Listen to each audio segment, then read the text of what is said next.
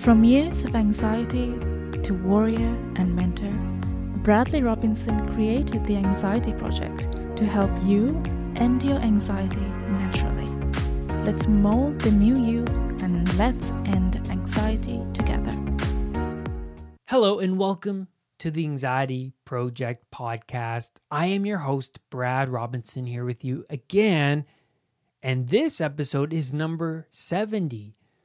So I want to take a minute to thank you for tuning in and making this podcast a part of your daily routine. It's important that you do so. It's important that you re listen to these episodes over and over again and take notes.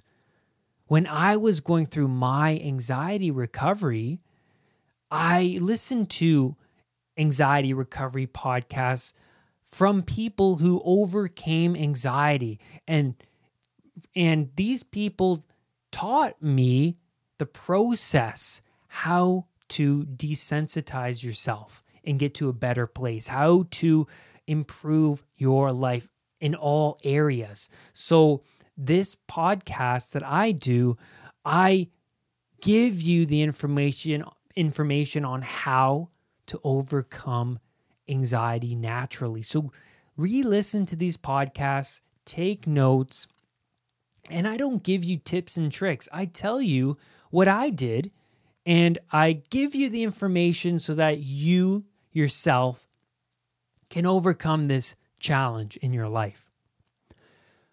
But before I get into the the juice of this podcast, I just want to talk about the virus that's going around the world right now. The coronavirus, COVID 19, and it's causing a lot of people to panic. There's a lot of anxiety going around right now, whether you're already struggling with health anxiety or this virus triggered health anxiety.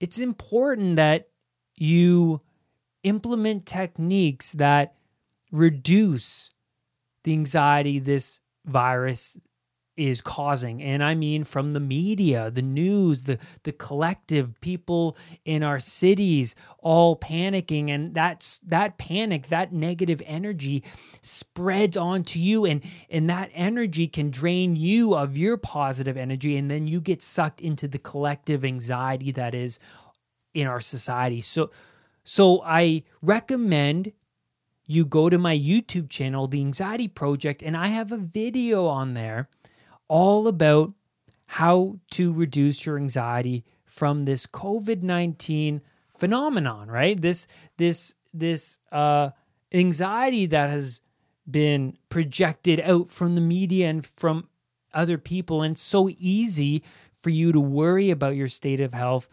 health when everyone is so anxiety ridden, right? From this from this virus. So go to my YouTube channel, go check that out after the podcast. Okay. Now let's get into social events with anxiety. And now I attended a lot of social gatherings when I was severely struggling with health anxiety, with anxiety. I was going to these events. I felt weighed down emotionally. I felt emotionally drained. I felt like the weight of the weight of the world was pushing down on me and I had a lot of baggage, right? And so I couldn't get myself to attend a lot of gatherings. I, I, I had a hard time during gatherings where I would be fighting panic. I would be fighting this severe anxiety. So let's first talk about what people do when they're they have to go to a gathering, right? Or before a gathering or during a gathering. What do people do when they're struggling with this anxiety? Well, first they push away and repress the issues, right?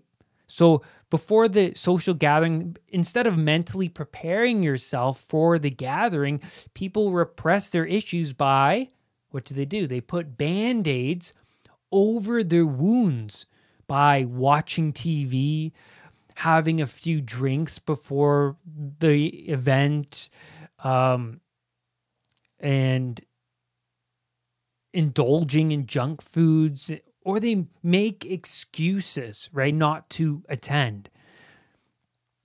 So there's a lot of band aids out there. When you're suffering from anxiety, you're going to make any excuse whatsoever to not attend and and you're going to make any excuse to not face the issues under the surface right because when we can when we can confront the issues and prepare ourselves well we can better tackle the day ahead of us so people suffering from health anxiety will avoid any situation that makes them feel uncomfortable, uneasy. They are worried over the idea of having that heart attack or fainting or throwing up during the social gathering and then being embarrassed. So that's another reason why people make excuses not to go to the gathering the fear of being judged and also being concerned over what other people think of them. And this is a huge concern for someone suffering from anxiety. They don't want to feel rejected from the social norm, right? Because what happens when you're rejected back in the old days, our ancestors, right? When we were in tribes, well, when you get kicked out of a tribe, what happens? Well, that's that's almost like death right? Because surviving on your own, that's tougher. I mean, I watched this lion documentary where one of the lions got exiled from the group of other lions because they hunt together. They they hang out, right? In in their group, but one of the lions left the group and that lion was never seen again. That lion's probably dead, right? So it's in our it's it's in our natural human way, I guess you can say that we rely on the opinions, well not rely on, but we we we have this uh urge, but not urge, but we have this wanting to be accepted. We like this need to be accepted. I i believe it's built right into us, right? So we we care what other people think because we we don't want to feel like we're we're not part of the the normal, the the social normal, right? So that's why anxiety sufferers have such a huge fear over the the the judge the judging eyes of other people.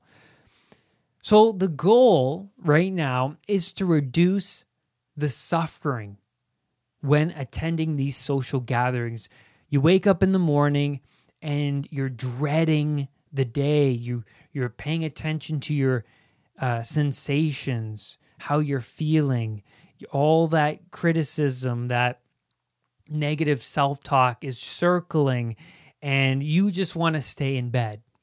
And and this is where the band aids come into play, you'll watch TV or you'll eat that junk food or you'll drink that drink, that alcohol, or you'll uh, make excuses not to go because you're just so internal. How can you possibly be external with other people, right?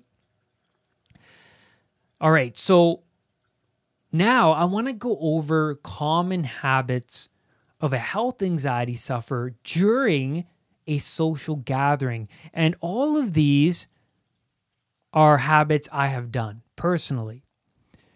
So, going to the bathroom constantly, when I was hanging out with a group of people, friends, whoever it was, I would get up, go to the bathroom, do my thing, but then afterwards, I would stay in there for an extra minute or two longer, just with myself, with my sensations, with my anxiety, dreading to go back out into that social gathering.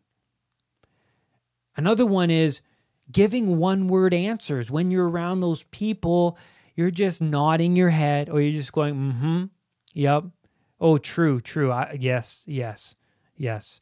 But you're not continuing the conversation.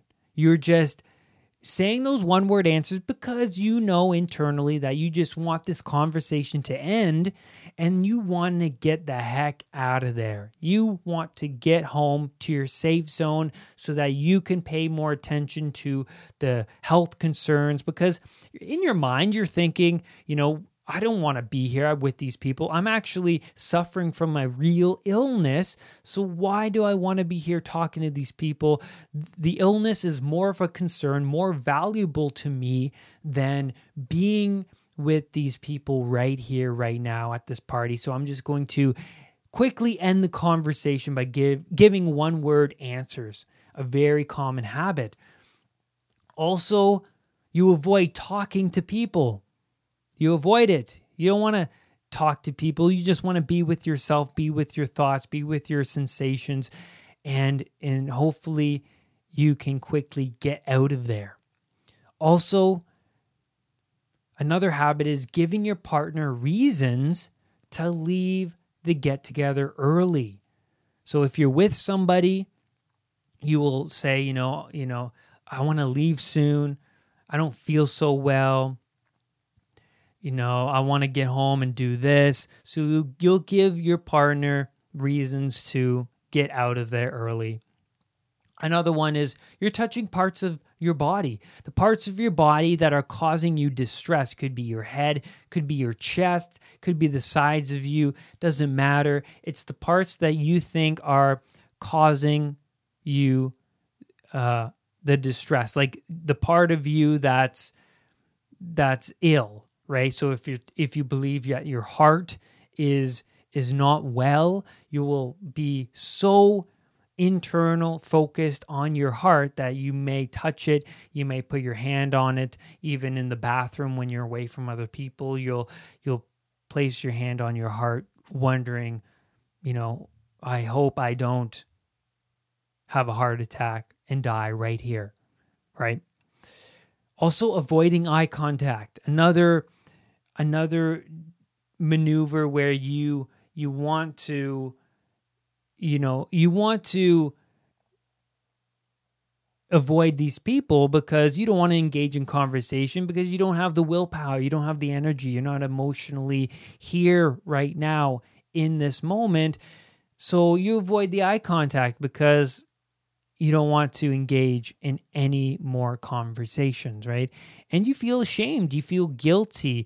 All of your vulnerabilities are in the eyes, right? So when you link eyes with other people, a lot of people turn turn away because they're they feel that the other person is looking into their vulnerab- vulnerabilities, right? Their their their guilt, their shame, all of that stuff underneath the surface, right?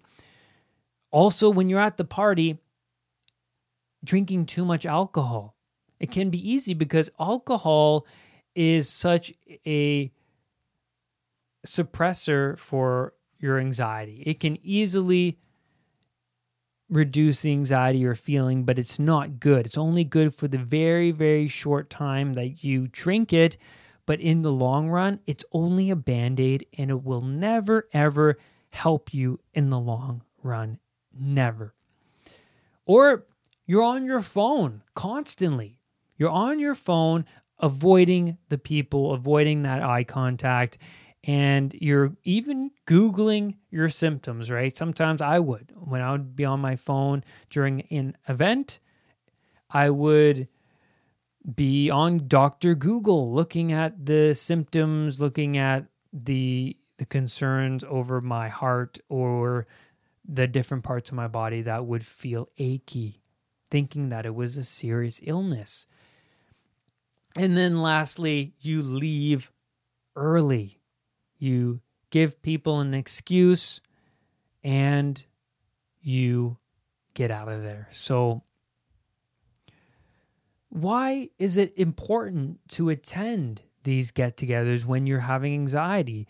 Well, it's important because you want to prove your old self wrong, but you don't want to attend these get togethers, these social events without a sword and shield. You want to be prepared. You want to be ready. So this is the goal of the podcast today is to teach you how to be ready, how to be prepared for the social gathering when you're struggling with anxiety.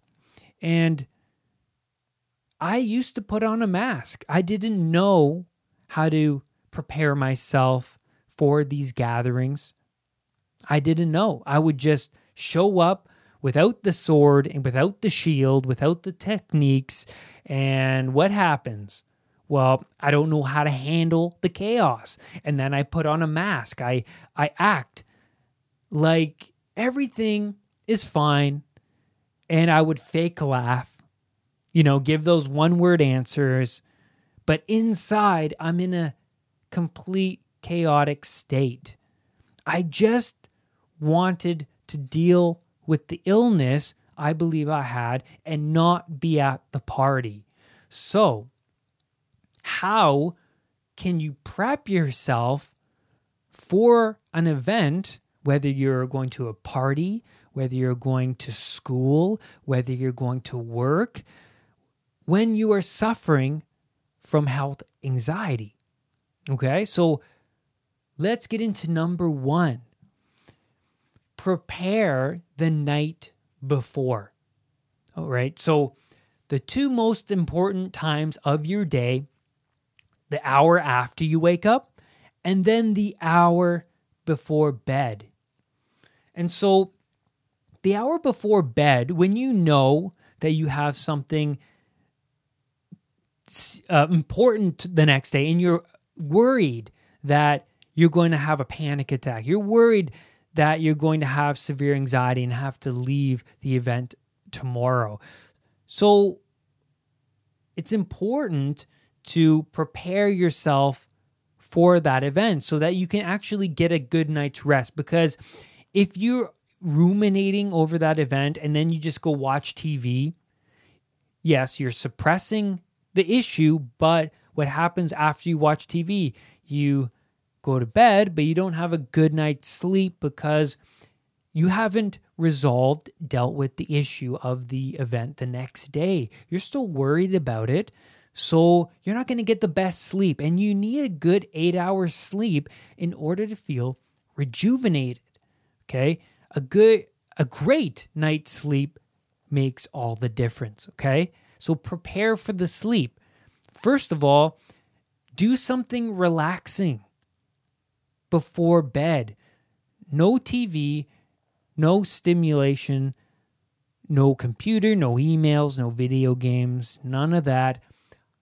Be with yourself, put your phone in a different room, have a hot bath, light some incense, meditate, or write in a journal. So, when I would be concerned over an event the next day, such as when I was working in the film industry, I had different jobs all the time. I had to go into different places each day, different productions, and it would cause me a lot of anxiety. There would be a huge list of what if thoughts. So I would sit with myself the night before and write out my morning schedule. I'd be like, okay, I'm going to get up at 5:30. Okay, so It'll take me 20 minutes to do my morning routine. Okay. After my morning routine, I'm going to eat something, get a drink, uh, have some tea, and then I'm going to leave the house by seven o'clock. Okay. And that'll give me, say, an hour to drive. And then I'll plan out how long it would take to drive. And I would plan all of this out the night before because now when I wake up, I don't have that weight, that anxiety so much, right? I have it all planned out. I planned it out the night before. I wasn't watching TV, playing video games. I would plan it out carefully to the detail so that I add order to the chaos that is the uncertainty of this uh, workday that I was anxious about. Okay, so what I would do then would be I, I would write down all my negative thoughts. What if I arrive late? What if I don't perform properly? What if I don't get a good night's sleep? What if this I have a real illness? I'd write down everything that came to mind. And then I would write down rational thoughts. You know, I'm planning my night before. I'm setting two alarms so I'm going to get up at the right time and I'm adding all of this evidence, this ration, these rational thoughts to all of the other irrational thoughts. So I was really preparing myself for the next day, meditating, relaxing, being with myself, and really planning out my day so that all of that anxiety lessens. Number two is have a morning routine. Have a morning routine the morning, how your morning goes and how you conduct yourself in the morning determines how the rest of your day will be. Why do you think successful people have a morning routine? It's because it's very important. What do you do in the morning? Well, for me, when I had to deal with a an event, a situation, uh, a workshop, whatever it was, and I was struggling with anxiety, I would immediately get up from bed, make my bed, and then I would go sit in my quiet space. I, I would make sure that I gave myself the uh, time in the morning to do this, and then I would write in my journal. So, in the journal, I would write down all the negative thoughts, everything I'm grateful for, I would write down my mantra and my goal for the day. What is the goal of the day? And the consequences of not obtaining it, right? So if I, for instance, if I had a workshop and if I was too af- afraid of going, which I usually was because I was afraid of having anxiety, I would write down the consequence of not going. Well, if I didn't go to the workshop, then my fear of that situation only strengthens. I write that down because I need to know the consequence of not going, right? Or I lessen my I lessen my social behavior if I don't go, my social interactions, right? My confidence in social situations. That's what I really mean to say. My confidence in social situations lessens, right? I it takes practice to be around other people and to and to strike up conversations and to and to move conversations along. It takes practice. So I lessen that ability if I don't go to the workshop or if I don't go to the workshop, then my goal of getting into the camera union or getting into the my career will not will not be there, right? I w- I won't be able to get into the career I want if I don't go. So I make and I add great reasons to not going, right? And, and consequences to not going. Number two is then after the journal, I go through the manifestation movie exercise. And this is in my program too. I have a guided audio of the manifestation movie exercise. So if you want that, go to my website at unpluganxiety.com and check out my program. It's in there. So the manifestation movie exercise is sitting with yourself and then visualizing how you want the day to go. How do you want the day to go? What how do you see yourself at the event? What do you do at the event? What do you look like at the event? And how do you feel after you do the event, after you go to the event? How do you feel? What do you look like? Um, what do you re- reward yourself with? And by doing this, you're targeting your unconscious mind. And when you target the unconscious mind, your unconscious will unconsciously manifest your desires because this is what you really want. And your unconscious understands imagery and emotions. So, the more emotion you give to this exercise, the more you will manifest it unconsciously. So, go through the day from morning until night the way you want it to go. And then after that, I would stretch. And then as I was driving to work or at, when I was making breakfast, I would have affirmations on. Affirmations like, I am powerful. I am strong. I can accomplish anything I put my mind to. These affirmations would play on YouTube, and then I would say them out loud to myself with confidence, and this gets ingrained within the unconscious mind as well. This gets you prepped primed and ready to take on the challenges. You have to prime yourself. You have to get yourself ready into a state of courage, right? You have to get yourself into a state of of of of, of you have to strengthen yourself and that comes through these from these exercises, right? Do these exercises, prime yourself for the day, and then you will manifest these things unconsciously. So, number three is meditate before you go in. So, or on your break, right? So, before you go into the event, say you're the event's at two o'clock or you're going to work at eight o'clock, maybe sit in your car for 10 minutes and meditate. Even do the morning, uh, the manifestation movie, right? Do that manifestation movie that you did in the morning, and but do it before work also. That helps you visualize how you really want to act and feel at the at work or the or the event.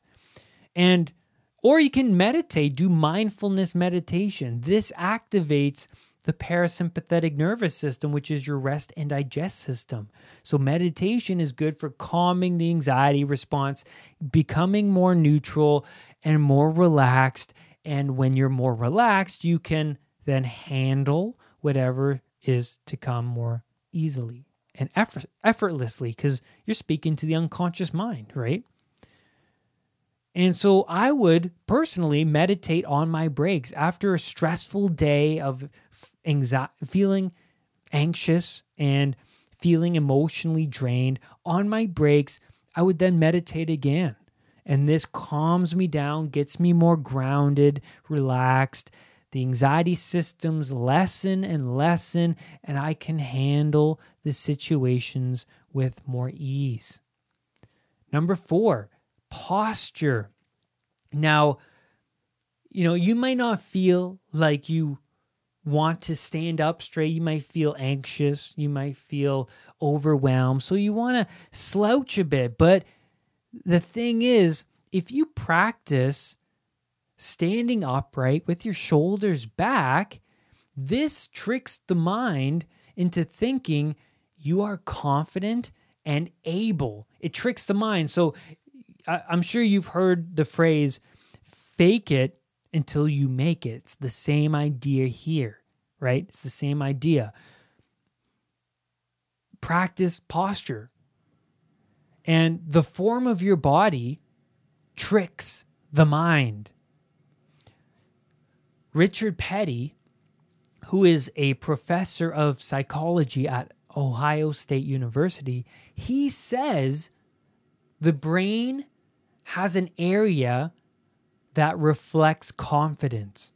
But once that area has been triggered, it doesn't matter how exactly it's triggered.